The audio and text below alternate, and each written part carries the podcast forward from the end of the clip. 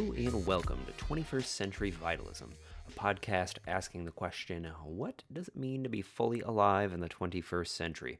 I'm your host, Brett Kane. I'm a licensed massage therapist as well as mindfulness meditation instructor, and joining us this week is my new friend, Matt Furie. You may have heard of Matt if you've seen 2018's film Feels Good Man or have been on the internet for the past decade or so. See, Matt is an artist and author and creator of one of the biggest memes to ever be a meme, Pepe the Frog, uh, who started off as a fun loving, party going frog that was from Matt's comic Boys Club and who uh, inevitably. Uh, taken over by alt right groups uh, back in 2016 during the Trump election. Uh, Pepe was actually uh, in, brought into uh, white supremacist groups as a symbol for bigotry and hatred, much to Matt's chagrin. Um, and the Feels Good Man film actually details the accounts that Matt had to go through to reclaim his intellectual property. Um, so it is a really phenomenal documentary, and the story is so incredibly wild and kind of a, a, sign of things to come as we enter this new digital age where symbols are really king. Uh, Matt is just, he's a really sweet guy, and it's honestly one of the biggest nightmares for any artist to have something that they've put their heart and soul into ha- be taken over by groups that want to use it as a means for hatred. So, with this episode, I didn't really want to like recover all the same ground that the documentary covers. There is a very meaty and juicy story here that I, I really want to encourage you.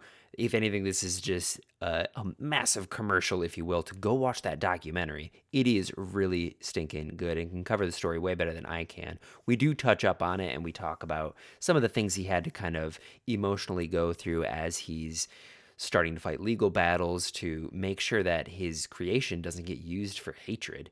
Um, but I really wanted to take this opportunity to go beyond Pepe the Frog because it, it is kind of everywhere. You can you can look it up, and um, I really encourage you to do so. I, I, really it's a really beautiful exploration into the use of symbols and how they are able to change and how people have different interpretations of them. Really, I don't want to downplay it. It's really cool. It's a really cool documentary. But with this episode, we talk about the rest of his art. You know, he has a very large career of really amazing work that spans beyond his webcomics to like genuinely really prophetic images that I, I, think a lot of people find a lot of interest in. He's kind of got a little bit of a cartoony style, a lot of characters, kind of things that you would see if you grew up in the 90s and were buying a lot of toys or seeing cartoons. So I really just wanted to pick his brain on just how he got to be where he's at, what inspired him to create such zany and wonderful and sometimes terrifying things. Um, he's a, a, really interesting human, and I think uh, he's in a really beautiful span- standpoint to comment on a lot of just how to respond to darkness in the world, you know? So that's what we're going to be doing this episode. Uh, I think the most important part about this is that we end up talking about dragons. And I think that that's something, uh, if you don't take away anything else from this show, hopefully you take away from this episode. Dragons are friggin' awesome. They're really cool. So that's what we're to be doing today, guys. I was really happy to have some of Matt's time. I, as soon as I saw the documentary, I like saw him. I'm like, I feel like I know him. I don't know. That's counter transference in psychology terms, but I was like, yeah, I feel like me and him would be homie, homies. So that was a big part of my impetus. I just wanted to kick it with a cool dude. And uh, yeah, I really enjoyed uh, having a chat with him, hearing some other behind the scenes things on the documentary, what happened after the documentary, how where Pepe's journey has taken him to this day. Um, so yeah, if you want to stay in touch with Matt's uh, platform, go check out his art while you're listening to this podcast. MattFurie.com. He's got a really cool Patreon. If you really are digging his work for like a dollar a month, you can get a bunch of cool behind the scenes things and pretty much just keep up with everything he's doing. For a dollar a month, it's it's actually a pretty good deal. It's, I really like it. If you want to watch the Feels Good Man documentary, it's feelsgoodmanfilm.com. Uh, you can find it pretty much anywhere. I'll have a link to the trailer down below, so you can kind of get a framework for uh, the world that Matt has been moving through. Because I think it is, uh, uh, it's kind of a vital thing to just see, you know, just like man, he, the fact that he could show up as positively as he can, it it's a testament to something. I'm not to say what, but it's something. Um, so yeah, if you uh, are digging this show, if you want to give us a hand and support this endeavor, then head on over to Apple Podcasts and give us a review. Uh, whether it's good or bad, I want to hear from you. I really genuinely would love to hear how folks are responding to the content. Uh, we're definitely in the swing of things. I uh, we're in a block of really cool guests, and it's only getting cooler. So thank you so much for your support. Um, yeah, head on over to Facebook, Instagram, follow, like, uh, YouTube. If you subscribe to us on YouTube, it's actually the most effective way to stay plugged into new episodes as they're released to get the little red notification. Any interaction really helps us uh, win the algorithm battle, and that's apparently what this day and age's uh, marketing situation is about. We got to get ahead of the robot algorithms. So, yeah, without further ado, please open your hearts, do some stretches, drink some tea, and enjoy the soothing sound of Matt Furie.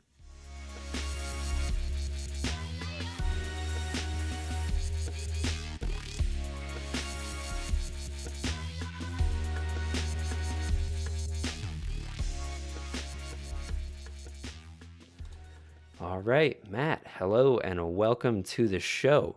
How are you doing today? Hey, I'm doing well. Got my cup of tea. The birds are singing. It's all good. Nice. That's all you can ask for. What kind of tea you drinking? Well, right now it's actually a leftover um, uh, Arnold Palmer from lunch yesterday. I just pulled out of the uh, the refrigerator, so nothing too exciting. Yeah, well, it's I mean leftover. Yeah, that's kind of exciting. You got get a relationship with it. You know, it's That's good. true. I didn't want to leave it behind.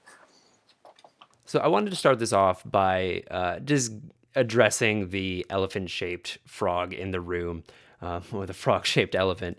Um, you recently have gone through an experience that I would consider probably most artists' nightmare scenario, in that one of your beloved creations was co-opted by alt-right groups and white supremacists to for them to rally behind as, as a symbol of hate. And I, I think this is it really is like a nightmarish idea. Um, but you did a lot of really unique things that I think really stand out and are really what inspired me to want you to come onto the show. Um, so to just kind of like create the context for that, um, at what point did you kind of realize that your creation was building all of this snowball energy and becoming this like thing that you did not intend it to be? Like when was that light bulb moment like, oh shit? Well, yeah, I, th- I think it was probably, I mean, during, obviously during the 2016 presidential election, um, when it just seemed to kind of really go insane, uh, you know, particularly when um, the former president um, uh, tweeted a picture of like his himself as Pepe the Frog. Um, and that's when things got really kind of weird, I think. So at that point, was that kind of when you were motivated to take action? Well, I don't know. I was just kind of trying to see it play out. It it just seemed to be um, definitely out of my control at that point, and um, you know, I was getting a lot of media attention at the time, and uh, my impulse was to um, to downplay it or to actually do what I was doing in my own life, which was, um, you know, because Pepe isn't really this black and white thing. It's it's this uh, you know, it's a tapestry of different things with different meanings for all kinds of people. And um, you know, I was kind of interested in it as an internet phenomenon, and particularly it was it was really popular with young kids. Um, you know, uh, I had all kinds of um, emails from young kids saying like they were using it for their soccer team, they're using it for their photo club, for their trumpet club. So it was just like it was a big deal for things outside of the political spectrum. So um, I was just focused on, on those kind of things. And, um, you know, I really did just see it as a phase. And, and I think it, it did get kind of blown out of proportion by the powers that be and then actually started to snowball even more, af you know, when, um, you know, more powerful people started talking about it. So do you almost feel like with something like this that like do you feel like Pepe is like of you or did it come through you? I don't know, is that question a little amorphous? Yeah, I don't really know. Um, you know, I, I've got a lot of influences in my own art, and I think, um, you know, the idea of an original thing, I, I don't know. I, I guess philosophically, everything is just a continuation. You know, our bodies are a continuation of, of uh, you know, our family members that came before us, and you know, our kids are a continuation of us. And I think that our art practice is a continue. It builds on, um, you know, all the people that came before us, and and so everything. I, I kind of see everything as a continuation, and I see everything as constantly changing. And and you know, that was kind of my um, thing with Pepe too, to kind of downplay it, and say, you know this is just a phase or you know it'll it'll turn into something else and i think it did it did at least from my perspective yeah. um, uh, it, it, it continues to mutate and change you know that's what i think it was one of the most like interesting parts of the documentary the feels good man documentary was showing it, it really helped give proper context to the fact that like it started off as one thing and then it just kind of transformed and kept transforming and i'm kind of curious where is it at now? Like i was really interested after i finished i was like this was in 2018 i think when the documentary released and there's been like three years we've had a global pandemic. Where where is pepe in his life cycle now? Is he as utilized or? Well, what's interesting is he's living on still. Um, I think a lot of because of the movie, people are kind of crediting me as the creator. So, so I've got some, you know, I've planted my flag in it, and and you know, I'm I'm trying to stake my territory. Um, and um, but I also think he's he's got this other life on, uh, interestingly, like video game streaming things like uh, Twitch, and uh, there's a on Discord, and there's these like kind of streaming things where, where people get together in group chats and stuff. And and the Pepe emoji is continues to evolve on there, um, and and and doesn't have all of the um, political trappings. And in fact, I think a lot of the kids maybe that grew up on Pepe in like 2015 when they were maybe in sixth grade or something. You know, when you're that young, you don't really pay attention to the news and politics as much as maybe an adult would and they've come of age now. And um, you know, Pepe is just kind of this uh, character that resonates with them. Uh, you know, because it reminds them of being a kid, or you know, there's some nostalgia already wrapped up into it because you know things happen pretty fast online, and and uh, it, a lot of it's just timing. You know, yeah, it's all timing. Yeah. Everything in life is kind of timing, right? Right, right. Yeah, it's interesting for me to have watched this entire phenomena because when I was first introduced to Pepe, it was actually, I think I was a sophomore or junior in high school. And back then, it, yeah, it was probably like 2008, 2009, like when it was a part of the original comic before like the entire meme explosion happened. Okay. Um, you know, I was kind of like a 4chaner at the time because that was the only place you could actually get memes. They weren't as widespread as they were. Yeah. And, you know, I thought it was just like another one of the the memes that people would cycle through. And after a couple of years of getting away from the cesspit that is 4chan, I I started to see like, oh, this is being used by like all these different groups and it's taken on all these new meanings. And for me, it was just so absurd that this this picture that was maybe 50 drawn lines or less, you know, it was just like this it, like a very simplistic, very like almost open source thing could be just this monumental piece of our culture that's now baked into the, the internet.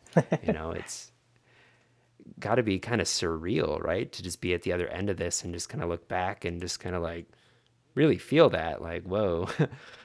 uh, yeah. I mean, yeah, everything's surreal though, you know. Um, you know, I feel like um, what's, what's helped me is to just kind of you know focus on other stuff. Like when the pepe thing was kind of peaking or whatever i had just had a kid so i was kind of busy like um, you know witnessing the miracle of life you know and, and i was totally wrapped up in in, in that. Um, so there, there's yeah. that too which is another timing thing. Yeah. It's kind of like a weird dichotomy. You have like this kind of like dark demiurge and then you have like the beauty of life all at the same time happening in your experience is just like, whoa, that's that's kind of a big overload. Yeah. So we're all living with that yeah. though, right? Yeah, yeah, it's kind of always like that. Yeah. It's just maybe one of the more obvious ones. um, So I, I'm really interested in like the campaigns that you did. I think that this is kind of like an aspect that I really wanted to focus on because it showed this kind of nature of human spirit that I think doesn't get represented a lot, and that you there was this kind of like overwhelming like darkness happening with this, but you responded with light and you responded with like campaigns and ideas that actually brought kindness to the situation. And could you just like talk a little bit about like the the love campaign that you did with that? Like how that started and just kind of what inspired that? Well, yeah. I mean, it's kind of funny actually. My um, uh, my lady Ayana, she's kind of cringes at the um, at the Pepe as love kind of thing because you know she sees Pepe as he was in my comics, which is just kind of this stoned frog that liked to play video games and just like you know fuck around with his friends and and uh, you know make weird jokes and barf and stuff. So you know, uh, but I don't know. I was reading a lot of um, uh, like Alan Watts and Ram Dass and Thich Nhat Hanh, and you know, I was reading a lot of these kind of transcendental kind of books to kind of help put things into perspective, and uh, kind of realized the only way to combat this kind of these kind of ideas was just doubling down on positivity and love, and you know, I, I think I, I I definitely got some flack from the establishment, maybe from reporters and things things like that, saying that I was naive and didn't know what I was doing and all this stuff. But um, you know, I'm proud that I that I continue to just focus on that kind of stuff because uh, it really it really is the you know a, a, path that I find helpful for me and, and other people to just you know focus on the good stuff. But you know, it could also be toxically positive as well. And maybe right. that that's why Pepe became what he is because of my personality. So, you know, I've thought about that too. Yeah.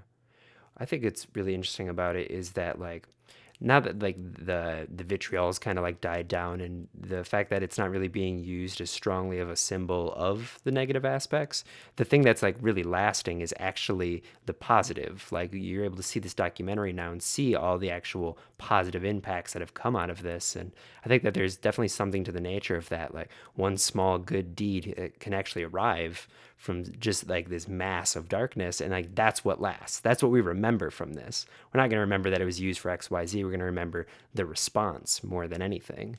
Well yeah. Well that's cool. I appreciate that. Yeah. Yeah. Yeah. There's just there's a lot of goodness that was generated from it you know? Yeah. and i think that that's another thing is like all of the all the negative aspects of human nature that were being used to rally behind it like that energy was kind of always present you know, but it just like rallied. Whereas like that good energy that was created from it, you know, so like it kind of gave us an opportunity to induce more goodness into life rather than, you know, repurpose mm-hmm. in the same way. And I just think that there's something alchemical about that that I think we can kind of use in our like daily lives, you know, like being able to see the darkness of life and to be able to respond to it with goodness. You know, like there's kind of like a lesson in this that I think a lot of people could actually incorporate into their own situations. You know, it's like the macro of that micro. Yeah.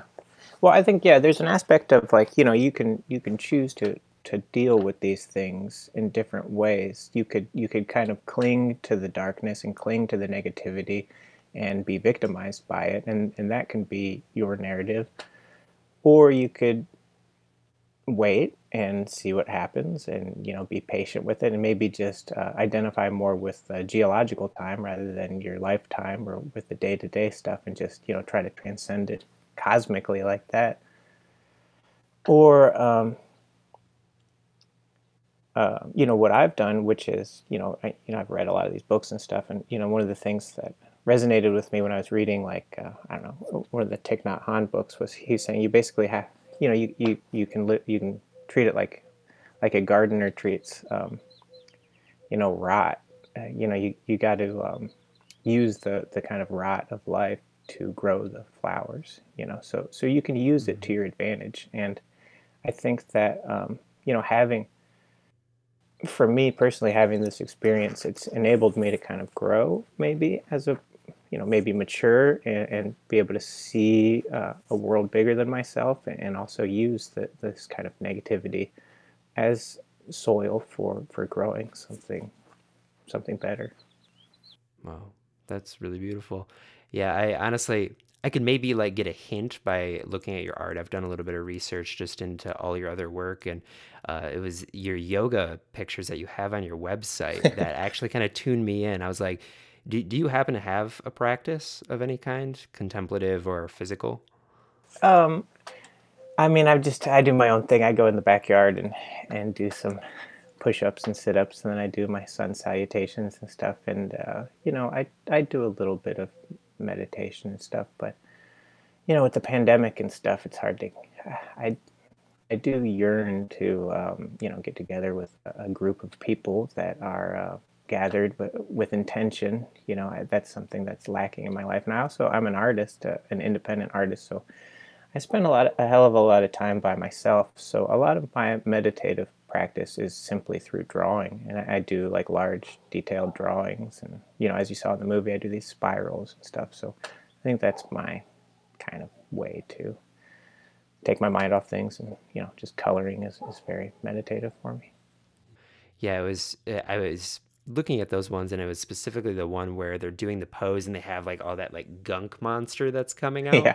and like i feel like i've experienced that before that's why i was kind of like as soon as i saw that i'm like oh there's actually another layer to the way that you're processing and moving through your art world that kind of tipped me off you know you said alan watts and ram dass and that it the puzzle piece just got put in Yeah. you know yeah Yeah. and it, it's it, it's cool that you've kind of like developed your own thing whether or not it's like plugged into uh, a broader practice. Like i think that that's something that a lot of people don't give themselves permission to do.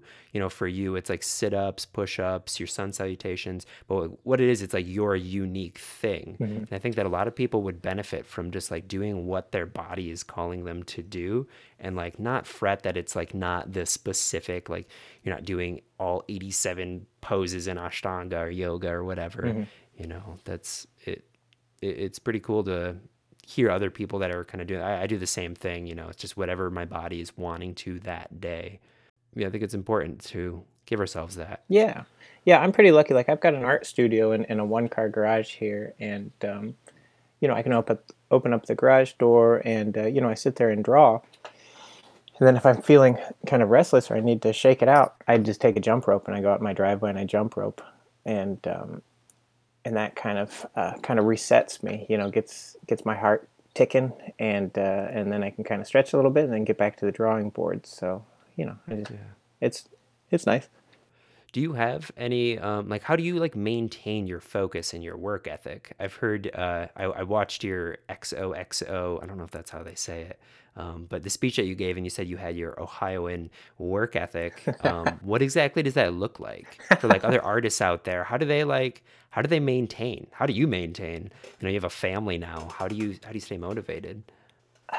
I, I, I guess I just uh, I'm blessed with kind of an impulsive drive to draw. I don't know, like I just um, I get kind of anxious or worried or fidgety, or if I'm not, yeah, it's almost like an impulse to do it. Like um, I don't know, for better or worse, it's just what I what I really uh, kind of am driven to do, and you know, I don't know. I just get inspired by by dumb stuff. Like um, I remember being a kid, like the first time I ever saw Mortal Kombat, I was just blown away by how cool how cool it looked with all the you know the skulls and the, um, the demons and all the violence. And I was just like it, it just exploded my head, and, and and I try to get back to that place where I'm just. Uh, you, you know, I get inspired by by old video games or old comics or like old toys and things like that and, and, i just try to go to this place where i was brimming with with kind of inspiration when i was a kid and just really you know maybe bored with you know being in ohio or whatever and uh, escaping to to a magical place. And and um, a lot of the artwork that i do now is kind of to honor the um, angsty teen or the or the childlike wonder in myself you know? So so i'm doing things that that the past me would appreciate because i'm older now i'm in my 40s and uh, you know i've been drawing so much that i've got some tricks.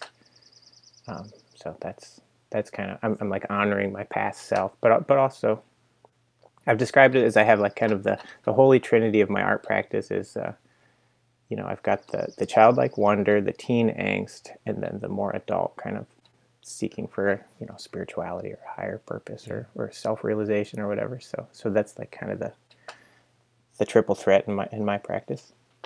Whoa, I love that. Yeah, that's great. Are you aware that mandalas have been used in a lot of different cultures to depict as an image of God? Because I, I, see that you're doing the spirals and the mandalas now, and that's actually in human history been representative of God. I think in like the Hebrew tradition. Oh, that's cool. As well as like Sufis. Yeah, I mean, I've read a little bit about it, maybe like Carl Jung type stuff. Um, but uh, uh, yeah, I, I don't know that I know that directly, but but I feel that I, I can feel that. yeah. Yeah, I think it was. I think it's in the Jewish tradition. They never actually draw like what God looks like. Mm-hmm. They think it's like it, it's either that or it's in uh, the Muslim uh, religion. I I'm really bad at sparsing out where it is. Yeah. But be, because it's like offensive to actually draw what he looks like, they say like the incomprehensible way to put it on paper is by mandala, you know, because it like never ends, you know. Oh, that's cool. So I thought that that's kind of interesting that you're like being naturally drawn towards that. It, it's really cool also to see the amount of characters that you come up with, like in your new book, uh, the Mindviscosity. It, the entire book is like it's characters. It's it's amazing. How do you do? You just do you get the image of them in your head and then draw them, or do you just kind of like start with something and then just like let it unfold? How does that process work out? There's a few different ways that I do it. You know, when I was growing up, I um, I was just really, I just like a lot of kids, uh, was really into collecting things. There was these things called muscles. Um, they're these little Japanese um, wrestler characters, and there was just so many different variations of them, and I thought that was so cool. And I, and I later learned that um, the guy that sculpted all these little toys. They're all these little wrestlers. They're you know they look. Some of them look like cubes. Some of them look like toilet paper. Some of them look like you know mastodons. They're just wildly imaginative, and you know they they all are people. You know they're figurative, like little wrestler guys. and then I, I learned that the artist actually reached out to the uh, to children and asked them to submit ideas for what these creatures could be. So it was kind of a collaboration between his imagination and the minds of Japanese children to come up with these just really uh, awesome, imaginative characters, and then so many of them. And uh, you know, I think something more contemporary would be something like Pokemon or something where you know there's just all kinds of different variations of these things. So I don't know. For me, it's a I, I've I've always had like a kind of uh, liked collecting things. So this is a way of, for me to collect things uh, without having to like you know store a bunch of stuff. I can just kind of collect them in my mind and draw them, and then continue to draw the characters, creatures, and stuff, and then kind of create a create a world. So as you're as you're putting these to paper or whatever, eh, your medium is probably paper, right? Mm-hmm. So like as you're doing that, are you kind of like coming up with like characteristics that go beyond what you're drawing, like the world that they inhabit as well? Like do each of these kind of have like a mini personality that you end up imbuing them with? Kind of. Yeah, you know, a lot of the characters that I come up with kind like if I'm thinking about something kind of abstract, like say, um, you know, factory farming or environmental destruction or you know, uh, isolation or all these things. So I try to come up with characters to represent those things. So, for example, I, you know, I'll have a character that looks kind of like uh, Leatherface, but he's got Ronald McDonald clown paint on his face, and he also has chainsaws for hands, and he's trying to strike up a conversation with a woman that's also a pig that has a little kid, and you know, I just do kind of weird, weird stuff like yeah. that to kind of like, uh, to kind of deal with my anxieties about living in the modern world and and the kind of um, the things that I think are kind of problematic or whatever. It kind of helps resolve these issues within myself to do something creative from that and um, and also like you know I, I I don't I don't shy away from doing kind of darker, weirder stuff, whether it's violent or sexual, um, because I think that that's a a fertile zone for creativity. Yeah, part of me was kind of hoping you wouldn't bring up the Ronald McDonald because that is so creepy. I saw it, and I, I, think it's I think it's his body that really gets me. It's like the like average Joe's clothes with the head, and yeah, every every time I see it, I've seen it a few times. I'm just like, oh geez. so I, you you found a way to make me feel that anxiety. So that's that's the mark of a good artist, I think. I think, yeah. So I, I got to ask one of the characters that I saw, and another one that like it makes you feel a certain way. It, it's the chicken-headed fella with uh, the, the the penis pump on him. What what what was that about? what exactly did that represent? Well, um, a few things actually. It has to do with the movie. Um, do you remember Chris, my roommate in the movie? He was tall with long hair, and um, I don't know. He he was my buddy um, yep. one of the guys yep. in the movie. And um, so he was living with me uh, when I was doing that kind of series of art for an art show um, in, um, I think it was uh, in North Carolina, no, in Virginia. Um, anyways, uh, I was drawing all these chicken ladies.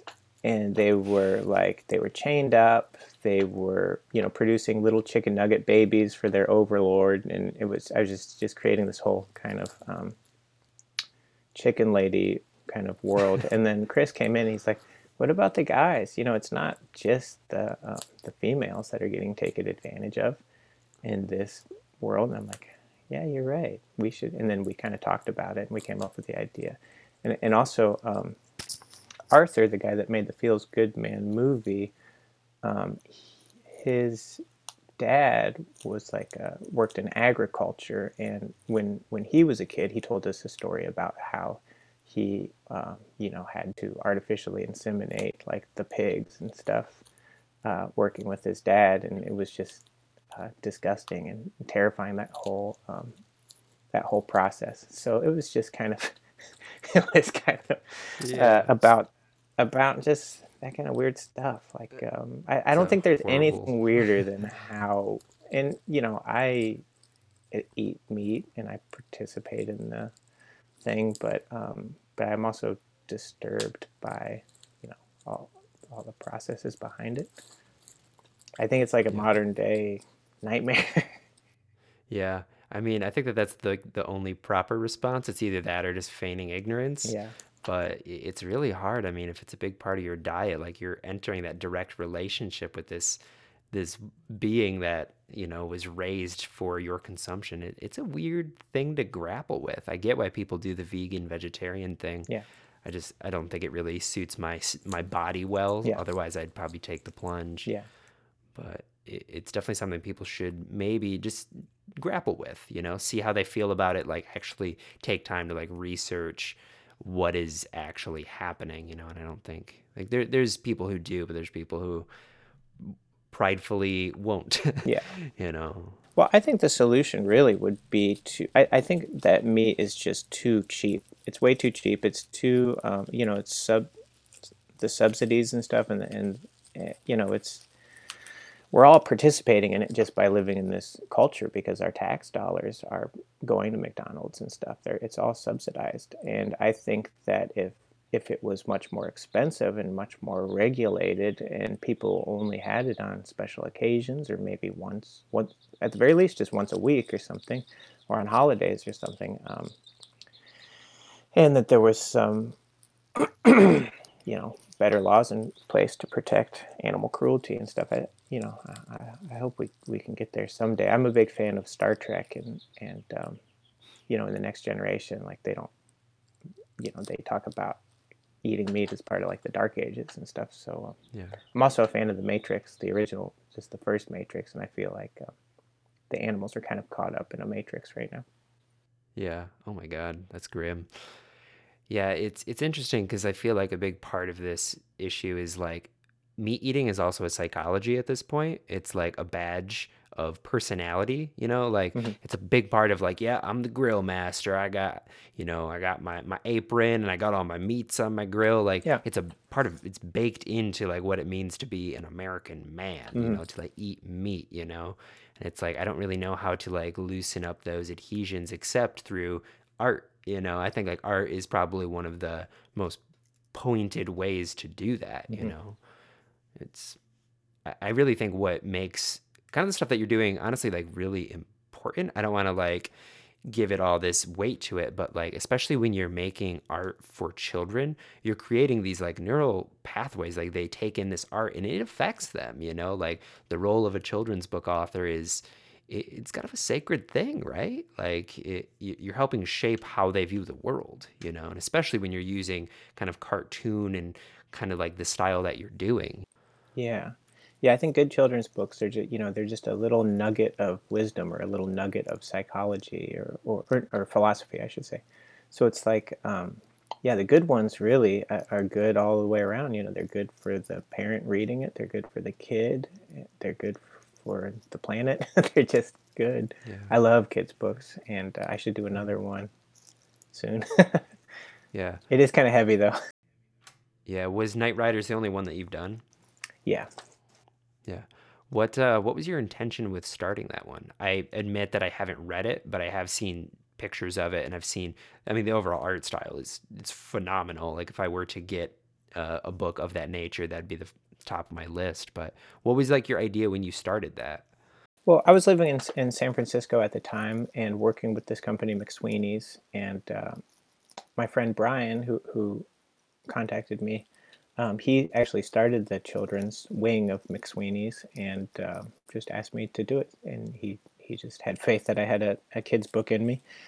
So uh, I was like, okay, sure. And then I just kind of uh, just approached it like I would a, a drawing or, or, or, a comic or something and just sat there and, and, sketched it all out first. And then, you know, it has a very loose narrative. It's more kind of exploratory. It's, it almost has like, um, like video game um, logic to it where you know it's just a rat and a frog that wake up you know they're nocturnal animals they wake up and then they decide to go on a bike ride and they meet people along the way and, or other creatures and stuff. And so it's really just i was just trying to really go for the ch- kind of childlike wonder of just hanging out with a friend and going for a bike ride and just seeing what happens you know not having a plan or anything. So i, I kind of approached the book that way. What what year was that done in? Was that kind of after the pepe situation? Um, no, it was before. Uh, it was 2012. Um, I mean, Pepe might have been uh, kind of in the in the honeymoon stage of just you know goofy. For you know, 4chan wasn't always like what it is known right. for now. You know, it was just kind of it was a kind of a gathering place for kind of nerds to talk. You know, to that was their their. I, I didn't really go on there, but I had friends that did, and yeah. It it just got weird, you know, as the years went yeah. by. yeah, yeah. So, do you think after having gone through everything that you went through, do you think that you would approach a children's book in a different way? Like, do you have a sense of like newfound gravity with the work that you do now that you've seen the potential implications that people could spin it? Or do you try and just kind of separate that experience from the process? I don't actually. I had a kind of a bad experience recently. Um, so I won't mention names, but Brian, the original McSweeney's guy, was trying to hook me up with a literary agent so that I could like maybe do, do a new kids book or, or kind of retool the Night Riders, do like a 10 year anniversary or something. And so this woman, um, she liked the book and stuff, but then like uh, I showed her the movie, she was just too disturbed by it, and then she just dropped me because she just didn't want to be associated with me. And then she also was saying that um, the Night Riders was like a Ku Klux Klan, a nod to the Ku Klux Klan, what? because um, you know I guess back in the you know the early days there was a group of guys called the Night Riders that would go out and terrorize people, and it was yeah it was a racist thing. So I, I had no idea about that. So she just I don't know was being really make make me think like you know is everything I'm gonna do turn into some like fucking racist weird thing? So I don't know. I'm yeah. a little. I'm just like I I just want to do my own thing. I'm just gonna just draw pictures and everybody can leave yeah. me alone. yeah, I mean, honestly, that kind of sounds. That's just so bizarre. She sounds kind of like a bad uh, literary agent. Yeah. By movie, do you mean like the Feels Good Man movie? Yeah. Yeah, she That's like so weird because it. I was like, you should check this out, and then she watched like she didn't even finish it, and then she called me on the phone, just scared for her life, saying that she didn't want to work with me because she thought, you know, she would be, you know, killed or something. That's insane. Wow. I mean, if anything, I feel like it kind of vindicates you. I thought that that was pretty glowing of your character and like your intention in the world. It showed everything that you did to like be active in making sure that this character didn't really get fully co-opted. That's that's bizarre. I feel like that's more of a reflection of her Right. professional prowess more than it is, you know, what you're offering. Well, I think a lot of my my uh, you know the harder people to to deal with during this whole situation isn't necessarily the 4chan like the troll type people. It's the um, it's the older kind of Hillary Clinton crowd that um, Yeah. just sees it for what the media says it is. You know, and they don't want to they don't want to see the whole story, but it doesn't. It they don't want to see the gray area. You know. Yeah. Well, I feel like it is kind of putting you down a very specific path of like um like entrepreneurship, you know, in a sense of I know you have your your Patreon going on and like do you think like how are you finding a way to navigate without dealing like the bureaucracy of things? How do you like maintain the business side post all of this? Well, um, I, I'm in a unique situation, but because this thing got so uh, radicalized, um, I, as you saw in the movie, I was able to get hooked up with that law firm, Wilmer Hale, Stephanie, and, and Lewis. There have been really helping me, and um, and that was all Ayana. You know, my my wife Ayana, she just saw. You know, there was a point where I was just. It, it was when the children's there was like an alt right children's book coming out, and I was just so upset about it. I didn't know what to do. So she went on Facebook and she's like, "Hey, does anybody know any lawyers? Like, because I, I had been working with another lawyer before and it just wasn't really working. It was just a single lawyer. And uh, Ayana realized that I needed to get some big dogs in the game because uh, I needed help. And so we got this huge law firm to, to really, um, you know, work pro bono for me. And that's, that's really been empowering for me. And, you know, I'm not the type of person that wants to go around suing everybody, but I've had to, I've had to do it, Yeah. you know.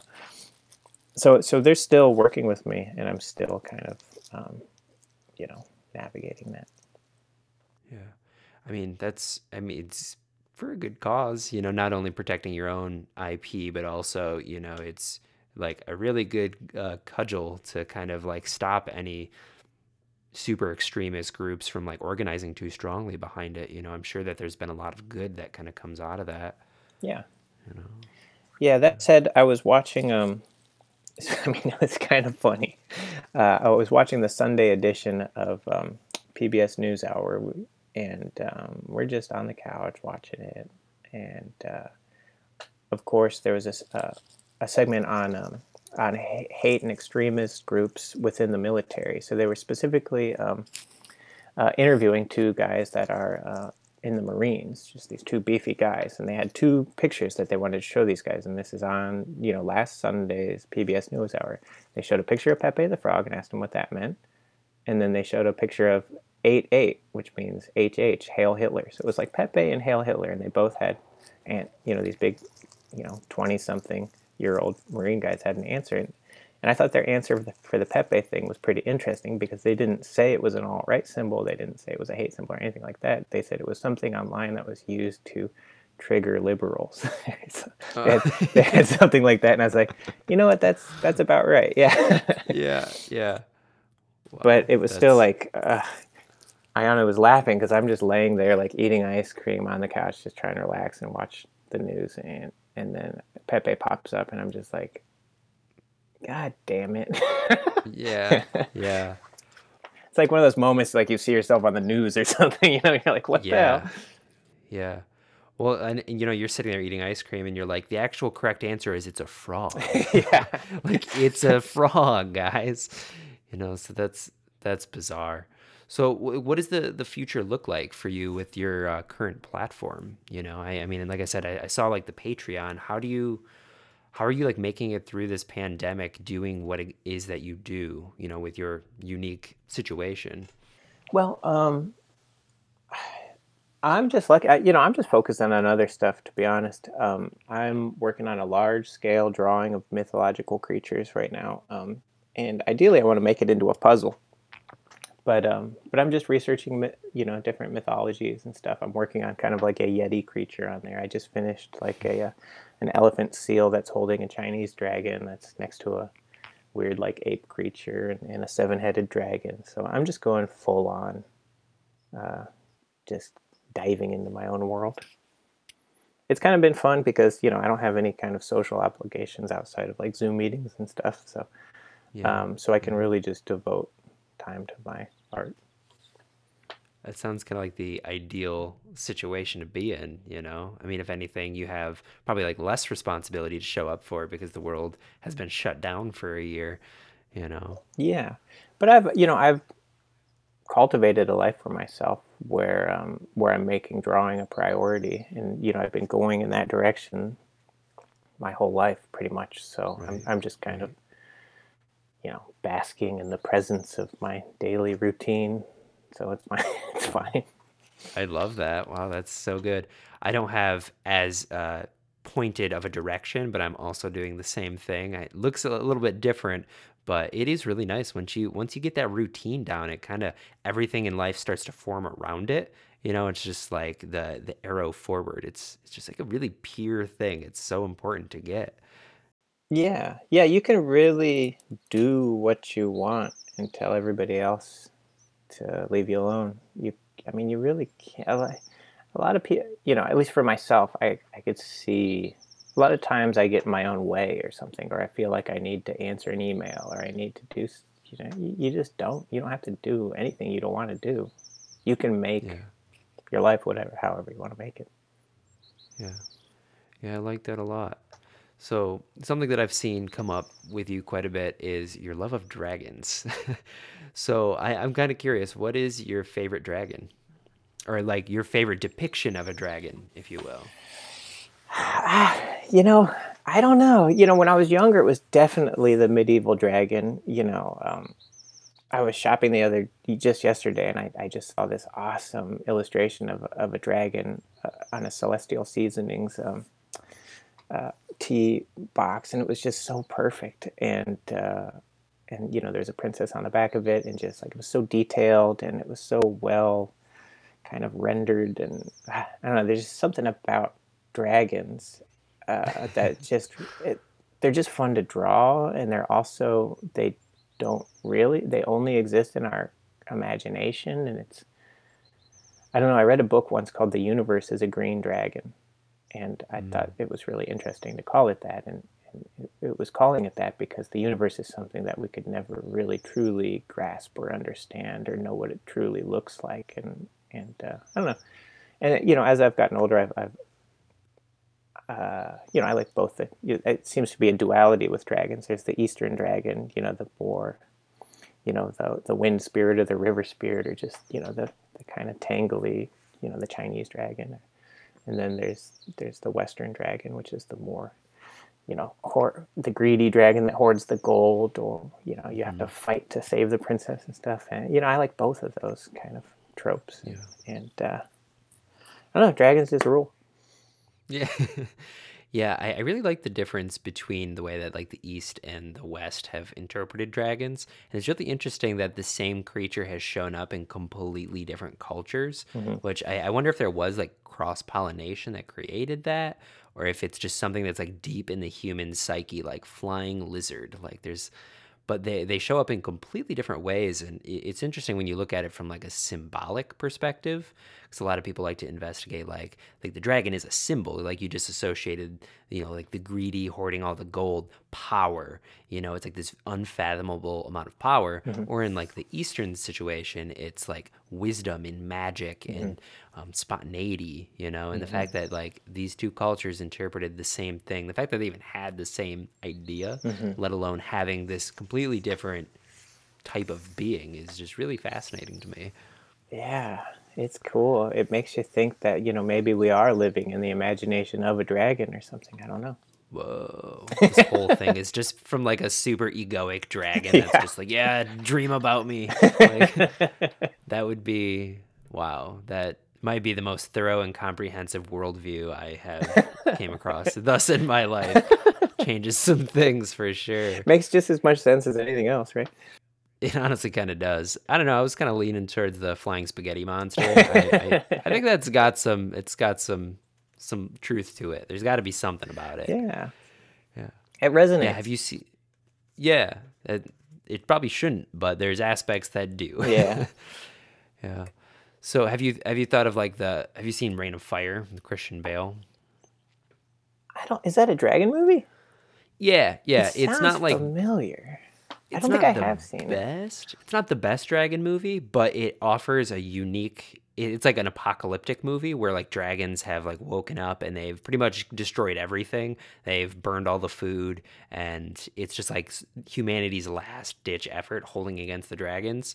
And I mean, you might like it. I mean, it if you take apart some of the the clunky filmmaking there's some parts of it that are like like they're cool dragons like they're really well interpreted and put into effect and yeah that's just of my Fire? suggestion for you yeah yep yep Well, the one that yeah, I like is. more Oh, go, go ahead.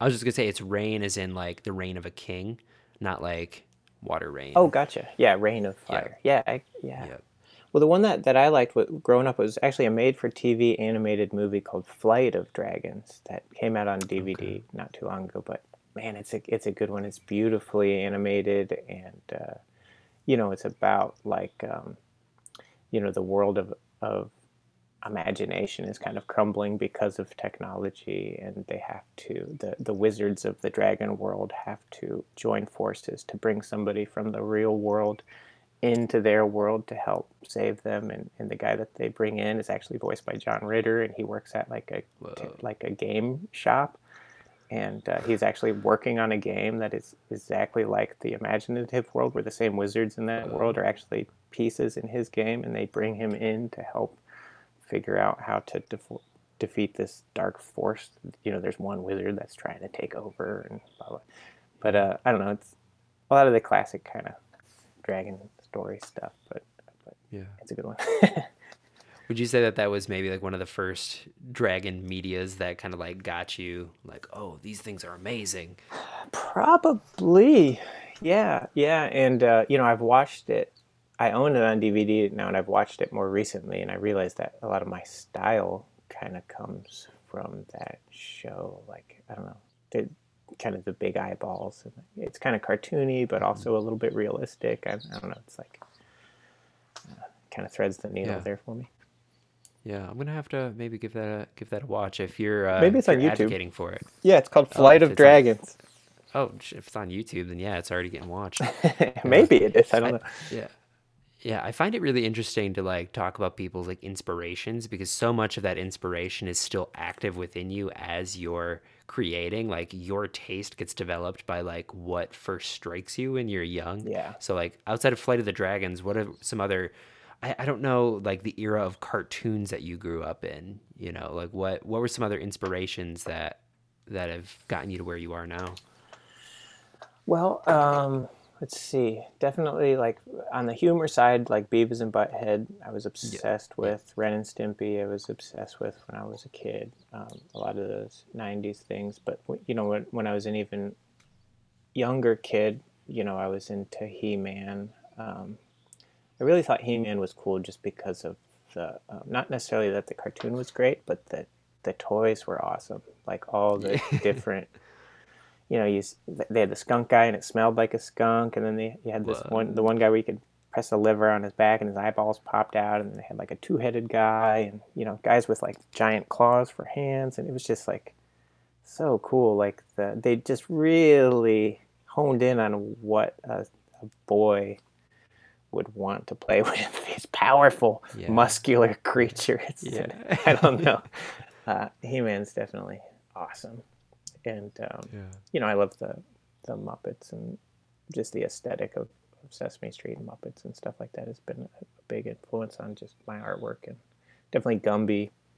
I love like I just love how how simple the forms are in Gumby. Like they're just so they're almost like they're stripped down to their essence, and and I think y- you can get a lot of inspiration from something that's not too detailed. It's just you know, it's just stripped down to its essence. It's just eyes and a smile and, and like a blob of clay that just barely makes little limbs. And I don't know. Gumby's huge. Star Wars is a big influence, obviously. Like all the, just kind of all the creators and, and different kind of cool intergalactic creatures um, in Star Wars, from the Rancor monster to the Gamorrean guards to the stormtroopers to even Darth Vader looking like a badass kind of samurai guy. Yeah. Um, I don't know. I'm inspired by a lot of stuff. Yeah. Did you ever get into Jim Henson's other work like The Labyrinth and Dark Crystal? Oh yeah, yeah, definitely. Labyrinth Yeah. is huge, huge. Yep. Definitely more, more. I like the Dark Crystal, but the Labyrinth even more so. Like Yeah. that was awesome. Yeah. Yeah, it it left an effect on me when I was younger. I remember like that movie in particular. I saw it like once in passing on TV, but like the influence that it like left in me lasted for like years. Like I think that speaks to the power of like his imagination, you know, like the worlds that he created were just mind-boggling to this day still, you know. Yeah. Yeah, that one in particularly, it seemed to have this message that was speaking directly to me or something as a kid, but mm. also as a teenager. I remember watching it again, you know, after kind of indulging in some, uh, you know, some enhancements, and I was, and I was just like, whoa! I was like, Yeah. oh my god, this is like, it was just profound. The message that that the labyrinth had, and um, one thing you could say is that people don't like to be stuck in a labyrinth. Yeah, yeah. It, it's interesting that you bring that up because I had the same experience. I think my senior year under the influence of, uh, as you said, enhancements. and yeah, that movie was it. It wow. I was just kind of like dumbstruck the entire time, and I couldn't get over that the the lead in that movie looked a lot like my ex girlfriend. Wow. And like I was in such an influential state where I was just like, oh, this is actually happening. Like, is she okay? Is she gonna make it out?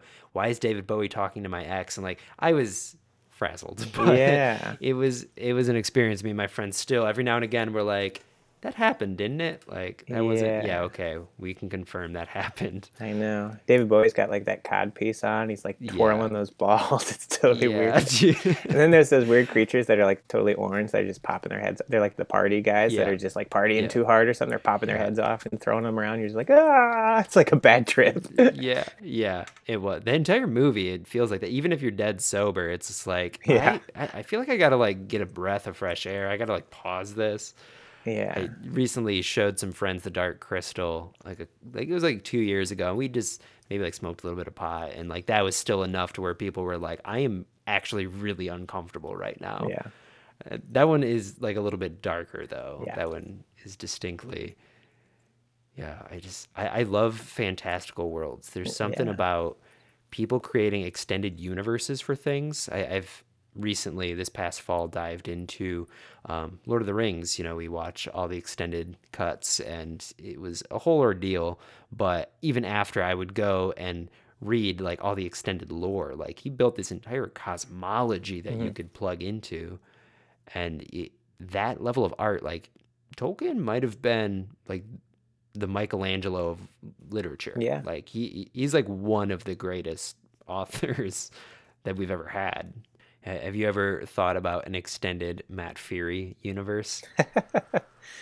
I don't know. Well, you know, I think what's interesting about Tolkien and, and even Jim Henson and coming out with his movies and stuff is is it, it is very much a continuing story. It's a shared it's a shared fantasy or something. Like we are like like the Tolkien's world these worlds seem familiar to us, you know. Yeah. It's weird. And you know, it has you know, it has its roots in maybe you know, paganism or, you know, all these old belief systems and magic and stuff that maybe we used to have and, and, and then it resonates with us because because it's it's you know it's in our blood or something it's it's cool Yeah. um, but uh, yeah i mean i um, i think it would be cool cool to like you know I, i'm talking with a, with a, my cousin right now about maybe um, one, one of my dreams is is you know there's this stuff happening in, in what's called the metaverse right now where it's kind of like um, these kind of like second life worlds online you know? Where um, where people can you know go into an avatar and going to go into 3D space online or whatever and interact with one another.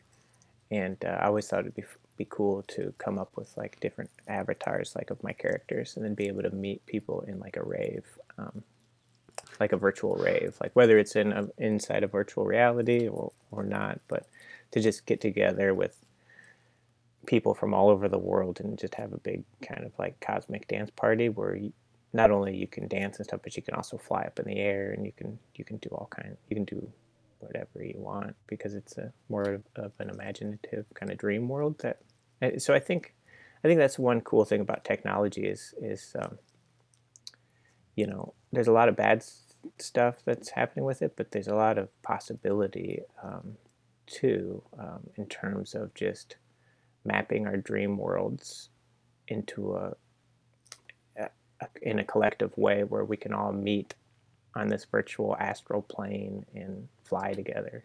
You know. Yeah. Yeah, it's it's interesting because so often media depicts kind of like the um, dystopia, mm-hmm. you know, like we're all very hyper fixated on what could go wrong. Like we have Black Mirror, which is one of the most the biggest shows, but we got to have like what about like a white mirror mm-hmm. or just like clear mirror, like a we need more examples to grow into mm-hmm. where we stop projecting all this negative shit on yeah. the future and technology. Mm-hmm. Like we're limiting ourselves, or you know, essentially chopping our feet off, mm-hmm. you know, and agreeing to some worldview that like really isn't. It's not the only way. It's not the most accurate way to look at the situation.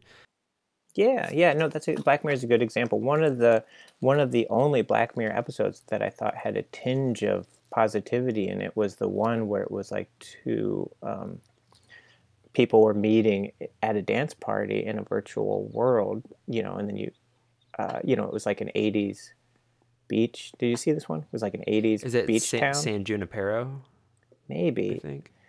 It's based in the 80s, and there's like all these people like meeting at a nightclub and stuff, and everybody's hooking up, and it's a lot of fun. But then you go to, you see beyond that, and it's actually um, two old women like on life support mm-hmm. in a virtual world and they're yeah. they're meeting in this and they, they have a choice they could stay there forever at the 80s dance party or just let it go just not right. stay there i don't know it's trippy yeah but but it no, seemed kind of positive yeah it was probably my favorite episode of that show because it's definitely the one that leaves you with the best feeling yeah you know um, there's that and like the I think it's called like the USS McAllister. It's like the Star Trek themed episode. Oh right. Yeah, that one was uh, that was a trip. Yeah, that, was really wild that too. was cool. Yeah, I love that yeah. show. That, that show was awesome. Yeah. Yeah, really imaginative. I I really like that. But yeah, I definitely think and I have said it a few times on the show. Like I think like The Walking Dead has really screwed us up mm-hmm. to where like it really set the standard for how people respond to the idea of like societal collapse. Mm-hmm. Like everybody's like, yeah, I know what I'm gonna do if there's gonna be zombies. I'm gonna get guns and I'm gonna mm-hmm. you know mm-hmm. hoard all this stuff and like we have these power fantasies. And I think that mm-hmm. show instilled that mm-hmm. after like 38 seasons of it, you know. and it'd just be really interesting. I think like this virtual world idea that you're kind of talking about could honestly help really kind of alleviate, generate empathy, if anything. You know, yeah. I, I've thought about the idea of like, what if you're able to plug into a virtual experience of somebody who is going through like something really traumatizing so that you can better understand what that is like? Yeah. You know, like there's so many pro social technologies that we could be creating and working yeah. with that we just don't yeah yeah consider yeah we could yeah rather than creating like machines of violence they could be empathy machines you know to help people yeah. better connect with one another which is what these social media guys claim to have been doing but actually they're just not they're actually kind of destroying the fabric of society with all yeah. this with all this manipulative yeah. shit but um yeah that's wild man i don't know um, that you know, I mentioned Star Trek earlier. That's that's one of the, the few sci-fi mm, kind of shows mm-hmm. that actually does, uh, you know, have a an optimistic point of view, or, or is going, you know, for the best uh, best parts of human nature rather than the the worst, lowest, most violent, sicky stuff, which is it's what we all love to watch. But Star Trek yeah. somehow does that in a way that I find interesting and, and inspiring, um, unlike a lot of the other shows that are just kind of you know, apocalyptic. I like watching that stuff too. I like it all. Yeah, yeah. You gotta have balance. Just, Yeah. just like your art, you gotta be able to like walk both worlds. Yeah. I think it is important to like desensitize yourself a little bit. You can't do it so much that you're willing to accept atrocity, but like to be able to kind of like be resilient. I think resiliency is gained through specifically like horror movies. I grew up a Mhm. huge horror buff, and a big part of that was Yeah. like it, it just helps you kind of be more baseline throughout the rest of your life, you know, because you're not, you know, I, I think there is like a we, we like to be scared. You know, there's the thrill to it Mhm. that helps, I think, our nervous system kind of Mhm. find equilibrium. I don't know if that's scientific. I'm just Mhm. saying it because it sounds right, but that's my Mhm. experience. Yeah. Yeah, I love horror movies too. Yeah, I, in fact, I've gone a little bit soft since having a daughter and, you know, getting older and stuff. I Mhm. can't handle the can't handle the gore as much as I used to, but I do like thrillers. I've always liked psychological thrillers and like maybe uh, you know, cop dramas and stuff like that, but um but yeah, the gore is a little harder for me to uh, to digest these days. Yeah, unless it serves, because I, I always find myself, I don't always, but I find myself in some conversations where I'm like trying to defend horror movies because there are certain ones that like display a really powerful aspect of like the human drama that is like you can't do it outside of horror. But I think like if the gore serves that aim of communicating something, then I can tolerate it. But if it's just senseless, mindless, not even fun, but like mean, then Mhm, I just like this is like why are we here? Like what mhm, are- what are we gathering for? Like the entire Saw movie series after Saw 1. Like that one was like a genuine thriller that like didn't indulge too much, but then after it was just like you're here for the torture, right? Yeah, like yeah. Did you see um uh, uh what was the one it was like the horror movie set in like uh I don't know, Denmark or something. It was like during like when it was a midsummer, midsummer yeah. I thought that was pretty good. Yeah, yep. Yeah, that act, I think it's Ari Aster is the director. He he's he's definitely a master of the craft. You know, he's he's really good and I don't know what sets it apart. I don't know, have you have you seen his other work uh, Hereditary? I, people tell me to watch it. I haven't seen that yet. I've, I've just I've just seen the other one, Midsummer or whatever. Yep. So it, it kind of feels similar in a way. It's more disturbing than Midsummer, hmm uh, Midsommar. Um, but what it does is it captures the element of grief really well. It's like a capsule of what it means to go through loss hmm and like the strain that it puts on families. Like there's other supernatural stuff that's happening, but really it between the director and like the actors like they're communicating this very real human thing that like you feel it and that, that's what makes it so powerful but also like i'll never watch it again because it's so powerful and it makes you like oh like punches you in the gut just like going through lost wood you know and it's it- it's a fascinating piece of work i really suggest it Okay. uh def- definitely yeah it you should be okay but just as a as a warning it, it is like it's it's pretty messed up Yeah, that's cool. Well, I tried to watch the. It was called like The Witch or something with like two V's, and I just uh, uh, she like put a baby and was mashing up a baby at the beginning of it or something. I was like, I can't do this. That's so I turned so I turned it off. So that so that was a little too much yeah for me. Did you see that one? yeah i did yep yep yeah that was also weird i really liked the ending of it i'm not going to spoil it but it does have like a really nice juicy payoff I didn't and now that i'm thinking make it past her like turning a baby into a mashed potato or something. I was like, oh god, that's disgusting. yeah Yeah, I I like that that one for like the timepiece that it is. I really liked the fact that he like really recreated like they they they went to like painstaking detail to recreate what it was like for the settlers to like like what their lifestyle was. Mhm. That to me is I think the most interesting part of it and then all the creepy shit that goes on. Mhm. But cool. Well, Matt, um I'm I'm really enjoying this. I uh do want to let you kind of have some day. I know this is kind of morning where you're at. Um, so where where can people find you? MattFurie.com. Dang, nice, quick, succinct. I like it a lot. You got that Patreon. eh, The Patreon's linked through there, right? Oh right, yeah. Uh, if you go to MattFurie.com, you hit fan club. I got a Patreon on there if you want to support. What what do they get? What's the what's the goodies? Everybody wants the goodies, man. What, Well, mine's just real basic. What you get is uh, not too much commitment. Anybody can come in at whatever price point you want. You give me a dollar a month, whatever. And uh, it's just more of a kind of a slight, you know, I'm just giving you a behind the scenes look at my kind of day to day art practice. So, for example, I'm just working on a big drawing right now, and I'll just um, I'll take pictures of it throughout my process and just post that. And I don't know, it's pretty basic. It's more like a, a blog. I'm just using it as a mm-hmm. blog, so uh, I'm not going to send you anything or do anything like that. It's just if you want a little window into my into my world, come on over. But no pressure. If I pay you more, will you send me stuff? Is that a part of it? Oh, or? we could talk. We could talk. Yeah. Okay. Cool. Awesome. Well, thank you so much for joining us, Matt. I really appreciate this. It's been a lot of fun. Okay. Yeah, I enjoyed talking with you. Thanks for having me. Yeah. Of course.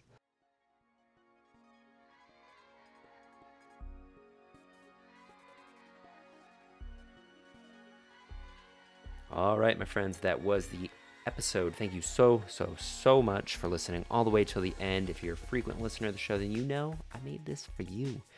Uh, so, yeah, that was Matt Furie. I hope you enjoyed his perspective on the world. Uh, I definitely do. I really suggest you checking out his website, mattfurie.com. Also suggest checking out his book, Mindviscosity. I actually just ordered a copy and it is now in the mail, and I'm really excited to see have that in my hands, you know, to have some of his art in my home. I'm really pumped for it. So if you want to check out the documentary Feels Good Man, if this talk sparked your interest, I really stinking suggest it. Like, it really might be one of my favorite documentaries of the past five to ten years. It's really well done. It's just really engaging. Um, a lot of cool colors, a lot of Matt's art is in there, and you can kind of just get a glimpse into a really weird, sordid world, like the dark underbelly of the internet. It's it's pretty wild. Uh, it's uh, a little nerve wracking. um, so yeah, that's going to be at feelsgoodmanfilm.com.